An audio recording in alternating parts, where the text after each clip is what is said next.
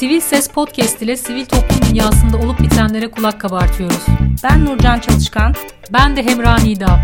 Bundan böyle sivil toplum hikayeleriyle ve aktörleriyle Sivil Ses Podcast ile yayındayız. Merhaba Sivil Ses Podcast dinleyicileri. Bugün yeni bir yayınla ve yeni bir konukla karşınızdayız. Bugün konuğumuz sevgili Melda Onur. Kendisini ilk olarak gazeteci kimliğiyle tanıdık. Bir dönem Cumhuriyet Halk Partisi'nde milletvekilliği yaptı. Aynı zamanda Sosyal Haklar Derneği'nin de genel başkanı. Hoş geldiniz Melda Hanım. Merhabalar arkadaşlar hepinize. E, Melda Hanım hali hazırda Sosyal Haklar Derneği'nin genel başkanısınız ve e, aslında ilk olarak sosyal hakla, hak kavramı nedir ve bizim sosyal haklarımız nelerdir? Bununla başlayabilir miyiz? E, tabii e, sosyal hak aslında e, üçüncü nesil haklar, ikinci ve üçüncü nesil haklar diye geçiyor hukuk dilinde. E, biliyorsunuz doğuştan gelen temel haklarımız var, yaşama hakkıyla başlayan. E, daha sonra tabii e, sosyal yaşamdan e, kaynaklanan bir takım düzenlemelerin, bir takım ihtiyaçların gerektirdiği haklar ortaya çıkıyor ve bunun hukuki karşılıkları doğuyor.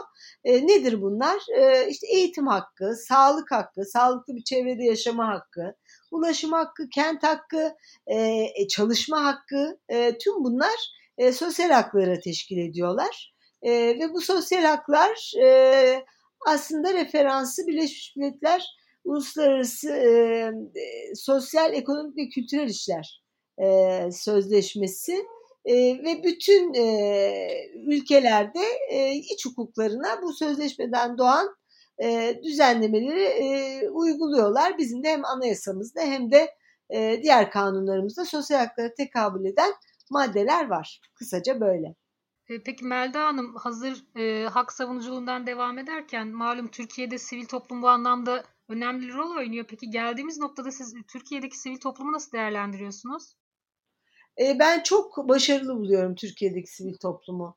Daha iyisi olabilir mi? Mutlaka olabilir ama kısıtlı imkanlar, onca baskı ve her şeye rağmen sivil toplum çok başarılı. Şunun için söylüyorum. Aslında sivil toplumu tabii kurumsal olarak bakıldığında geçtiğimiz günlerde bunun benzeri bir webinara katıldım. Onun için rakamlar bende hani nispeten daha canlı.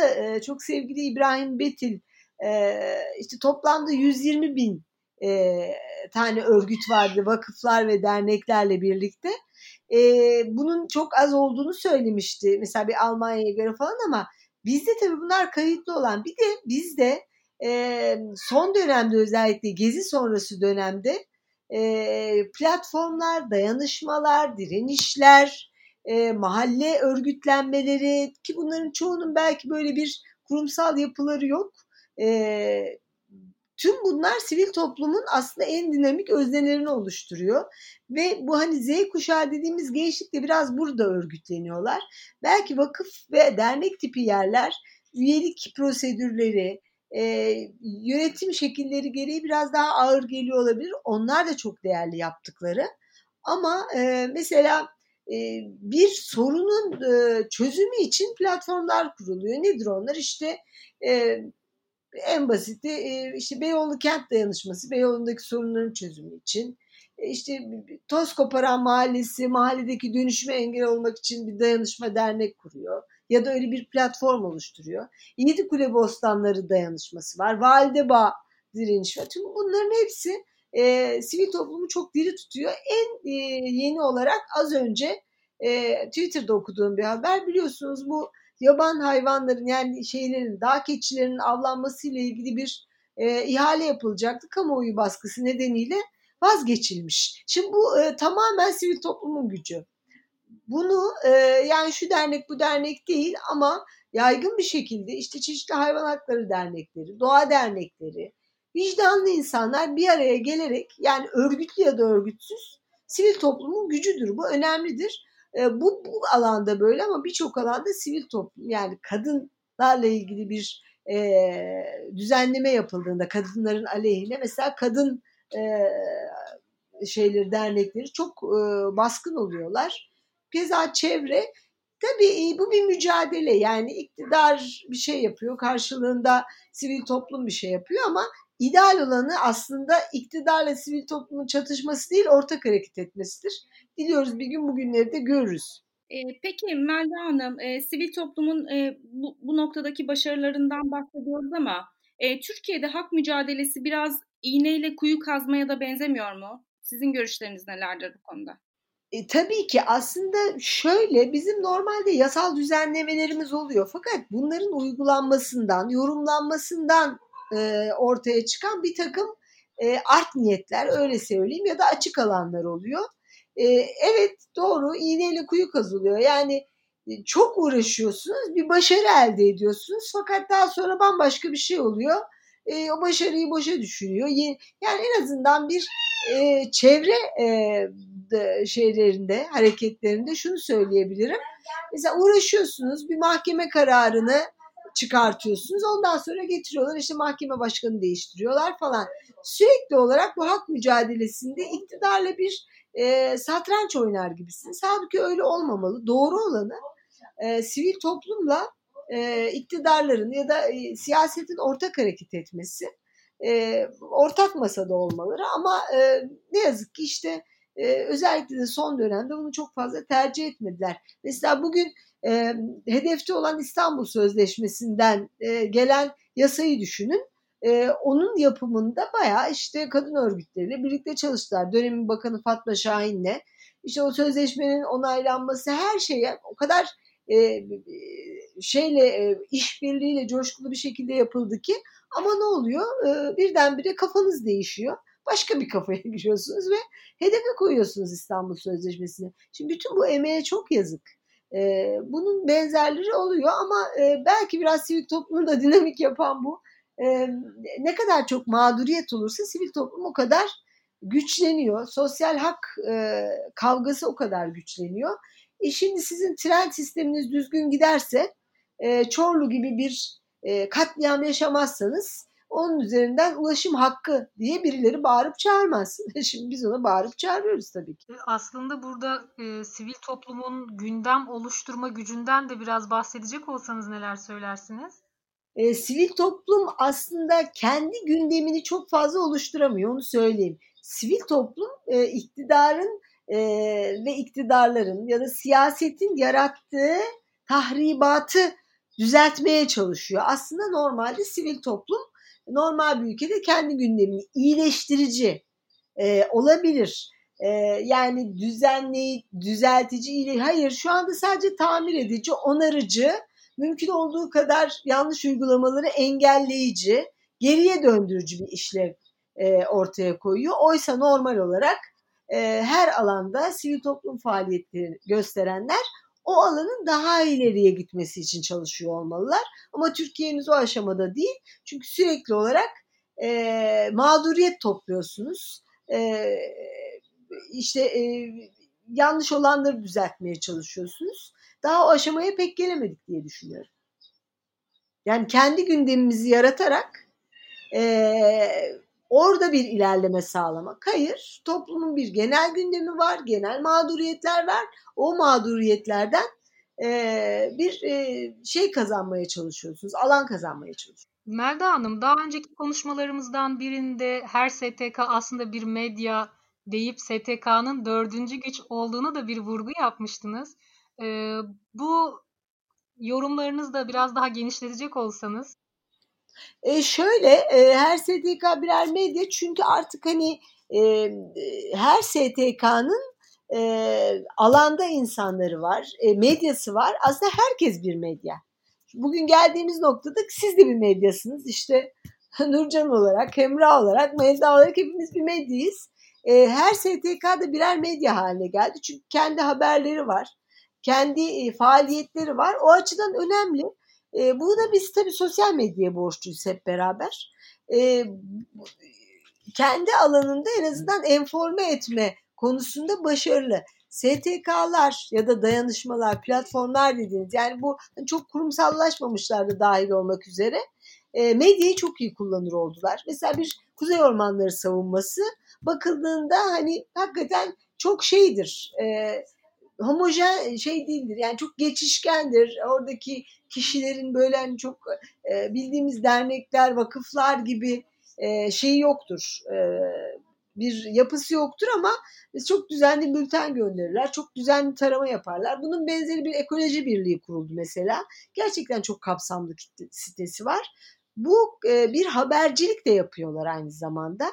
Hem bir taraftan habercilik yapıp nerede ne olup bittiğini gösteriyorlar. Başka bir taraftan da bunun e, mücadelesini veriyorlar. Yani yanlış olanların düzeltilmesini. O açıdan e, medya tabii STK ile özellikle sosyal medya e, yine sosyal bir alan olan sivil toplumla çok eşgüdümlü gidiyor.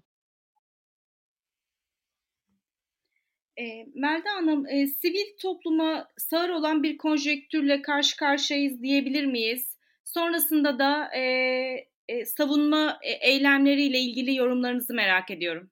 Tabii tabii. E, sivil topluma sağır mı? E, sağır değil. Gayet güzel duyuyor. Aslında duyuyor da e, duymak istemiyor. E, uygulamak istemiyor. E, sivil toplum gayet iyi duyuyorlar. Sağır değiller. E, hatta e, sağır olmadıkları gibi sivil toplum mümkün olduğu kadar sindirmeye çalışıyorlar. E, yani bu özellikle de yani eğer hani sivil toplum alanına e, sokarsak ki bunlar sonuçta kamusal kurumlar ama onlar sivil toplummuş gibi davranıyorlar. Mesela barolar. Şimdi barolar çoklu hale geldiğinde aslında birer meslek örgütü olmaktan çıkıp sivil toplum alanına geçecekler. Öyle oluyor gibi görünüyor. Aynı şekilde yine e, o alanda mimar mühendisler onları da duymamaya, dinlememeye ve mümkün olduğu kadar kriminalize ederek e, farklı bir alana itmeye çalışıyorlar. E, ama bütün bu faaliyetler tabii sivil toplumu güçlendiriyor, güçlendirmiyor değil. Bugün baroların durumuna bakıldığında e, barolar aslında hakikaten e, bir kamusal tarafı olduğu için yani bir Türkiye Odalar Borsalar Birliği gibi bir meslek örgütü aslında bakıldığında. Meslek örgütleri o anlamda farklıdır sivil toplumda. E, bir meslek örgütü ama parçalayarak e, hakim olmaya çalışıyorlar. Tabii çok enteresan. Yani yargının ilk önce savcı kısmını ele geçirdiler. Yetmedi hakim kısmını ele geçirdiler. Şimdi o da yetmiyor avukat kısmını ele geçirmeye çalışıyorlar. Ama avukatlık tabii farklı bir alan. Bundan sonra göreceğiz yani neler olacağını. İktidar bunu yapabilir mi? Evet yapabilir. Yani elinde çok büyük güç ve inanılmaz bir fütursuzluk var. Bunu yapabilir ama mesele şu ki yaptıkları hiçbir şeyden mutlu değiller. Yani bunu bu şekilde yaparken e, paralel bir barolar kurarken e, o çok şikayet ettikleri paralel e, devlet yapılanmasına benzer bir şey yapıyorlar. Bakın bunları bölüp parçaladıkları müddetçe e, hiçbir zaman için mutlu olmadılar. Barolarda da aynı şey olacak. Aradıkları huzuru bulamayacaklar. Çünkü ne kadar demokrasiden uzaklaşırsanız e, yarattığınız çözümler son derece palyatif ve kısa vadeli olur. E, bunu yapacaklar, baroları parçalayacaklar ama yine mutlu olamayacaklar. Yine kandırıldık diyecekler. Yine başka çözüm bulacaklar. Bugün bakın sendikalara yaptıkları özellikle cemaat döneminde cemaate yakın sendikalar oluşturdular. İnsanları normal sendikalarından istifa ettirdiler. O cemaat sendikalarına yönlendirdiler. Ondan sonra yaptıkları bu insanları suçlamak oldu. Bunun benzeri üniversiteler. Bakın arkadaşlar üniversiteler yani e, cemaate yakın üniversiteler kurdular. İnsanları e, oralara aldılar, atıldılar. Sonra o, o, o üniversiteler daha avantajlı hale geldi iktidar tarafından. E, sonra o, insanları işte akademisyen olarak soruşturdular falan. Şimdi bunun bir benzerini o barolarda yapabilirler. Ha o gün cemaat, bugün başka cemaat. E, aynı şey olur. Kaldı ki bunun benzeri bir uyarıyı geçenlerde bir e, avukat arkadaş yapmıştı diye hatırlıyorum. Özetlersek dönem sivil toplumun çok canlı olduğu bir dönem. İki, e, mağduriyetlerin çok yoğun olması sivil toplumu da yoğun hale getiriyor. E, aslında sivil toplumun arzu olunan sivil toplumun yoğunluğunun geliştirici e, projeler için olmasıdır. Ama şu anda sadece e, hani e, tamir etmeye çalışan, e, mağduriyetleri engel olmaya çalışan, önleyici olmaya çalışan, önleyici lafını e, şey anlamda söylüyorum. Yanlış uygulamaları önleme anlamında söylüyorum. Bir faaliyet halinde. E, bu da tabii sivil toplum dili tutuyor. E, ben size şöyle bir şey söyleyeyim. Ben işte Sosyal Haklar Derneği e, başkanı olarak Almanya'ya gittiğimde orada bir avukat arkadaşa Hani muadil dernekler var mıdır? Acaba ortak çalışma böyle bir e, fikir alışverişi yapabilir miyiz diye sorduğumda bana dedik ya ben senin ne demek istediğini çok iyi anladım ama Şimdi Almanya'da sosyal haklar konusunda o kadar büyük sorunlar olmadığı için size muadil bir dernek fazla yok dedi. Şimdi bu o kadar anlaşılır bir şey ki. Ee, yani yok mu tabii Almanya'nın sorunu? Binlerce vardır. Yani eğitimle ilgili, sağlıkla ilgili şu bu. Ama hak anlamında yani hak gaspları, hakların e, şey e, haklarla ilgili mücadele anlamında fazla yok ama onlar ne yapıyorlar? Eğitim alanını biraz daha geliştirmeye çalışıyorlar. Sağlık alanını biraz daha geliştirmeye çalışıyorlar. Durum bu. Yani arzu olunan dediğim gibi bu dinamizmin e, demokratik bir ortamda, demokratik bir zeminde hakları daha geliştirecek e, çalışmalara e, harcanması bu enerjinin ama şu anda enerjimiz daha çok e, hani şey oyunu gibi ne derler e, böyle çekişle vurar, vurursunuz ya e, vakti diye başlar. Böyle bir yerden bir şey çıkar ona vurursunuz oradan başka bir şey çıkar ona vurursunuz. Türkiye'nin şu hali bu yani. Köstebek avı ha köstebek avı oyunu diye bir şey vardır. Çocuklar bilirler. Şu anda o yani. Bir şeyi e, yerine sokuyorsunuz oradan başka bir şey çıkıyor. Bir şeyi yerine sokuyorsunuz oradan başka bir şey çıkıyor. Durum budur yani. E, peki Melda Hanım geldiğimiz noktada sivil toplumu pandemi öncesi ve pandemi sonrası diye ayıracak olsak nasıl değerlendirirsiniz? E işte pandemi öncesinde e, yani şu an mevcut az önce anlattığım mücadele alanları var. E, şimdi tüm bu mücadele alanları e, farklılaşacak mı? Bence biraz farklılaşacak. E, hani hep şey diyorlar ya hiçbir şey değişmez. İşte bu geçtikten sonra tamam geçti bitti.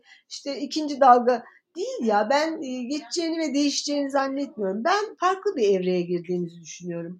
Bir, kere iklim değişimi kriz olarak ilk kez bu son e, bu yıl e, çok açık görünüyor. Ondan sonra şimdi bu pandemi dediğimiz şey yani virüsler çağı belki başlayacak bilmiyorum. Bu da iklim krizinin bir başka kolu. Şimdi pandemi ile birlikte eğer bir post pandemi sivil toplumundan ya da pandemiler yüzyılı sivil toplumundan söz edersek ihtiyaçlar farklılaşacak diye düşünüyorum.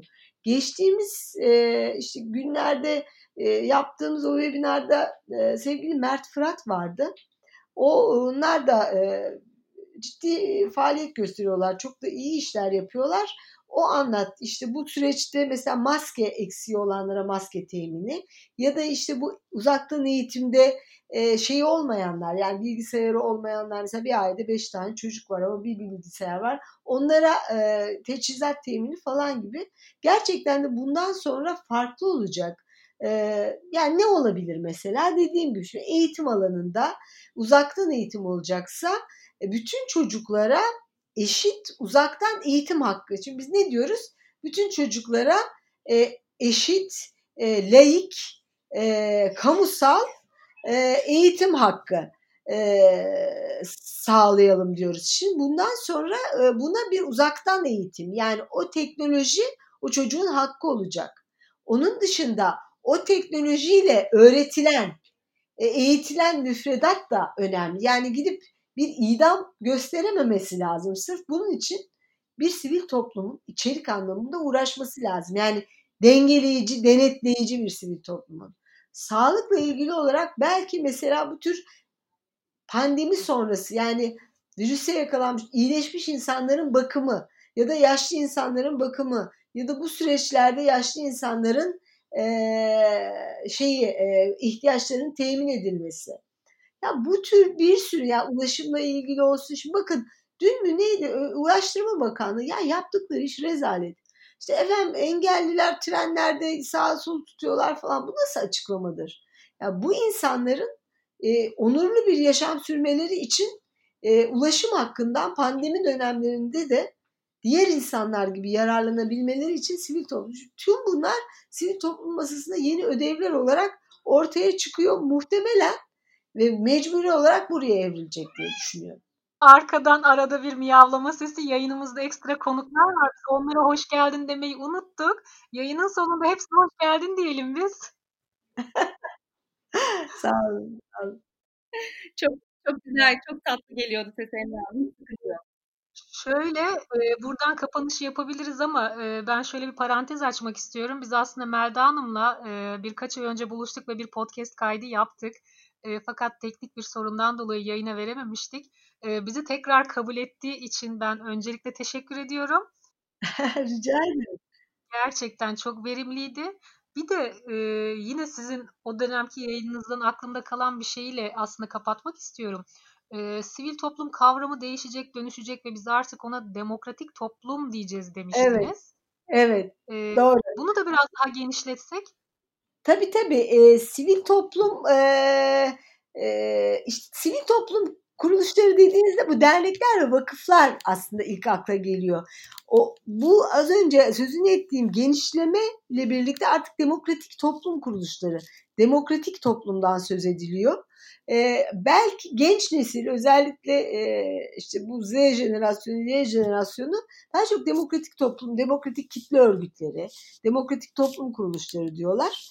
E, çünkü e, galiba şeyle ilgili yani e, demokrasiye duyduğumuz ihtiyaçla ilgili olabilir bu.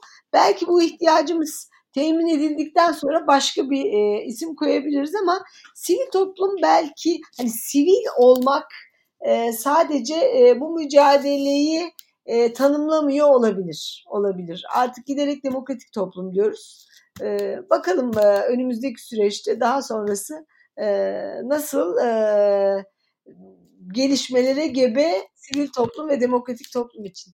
Çok teşekkür ediyoruz Melda Hanım. Gerçekten e, çok güzel, çok verimli bir yayındı. Yine e, güzel bilgilerinizle bizi de aydınlattınız. Çok teşekkür ediyoruz. Ben teşekkür ederim her şey için. İnşallah en yakın zamanda tekrar e, bir araya geliriz. Bu zor zamanları tekrar geçiririz. Aslında konuşacak çok şey vardı. Belki İstanbul Sözleşmesi'nden hayvan haklarına kadar, sosyal haklardan ne bileyim e, sağlık hakkına kadar gerçekten Melda Hanım sağlam bir kaynaksınız. Sizi her bir başlıkta sömürmek gerekliydi ama zamanımız kısıtlı ne yazık ki. E, sağlıklı günlerde yüz yüze buluşmak üzere diyorum efendim. Ben teşekkür ederim. Hoşçakalın. İyi akşamlar herkese. Akşam şu anda tabii ne zaman dinler insanlar bilmiyorum ama herkese iyi akşamlar, iyi günler, iyi sabahlar olsun.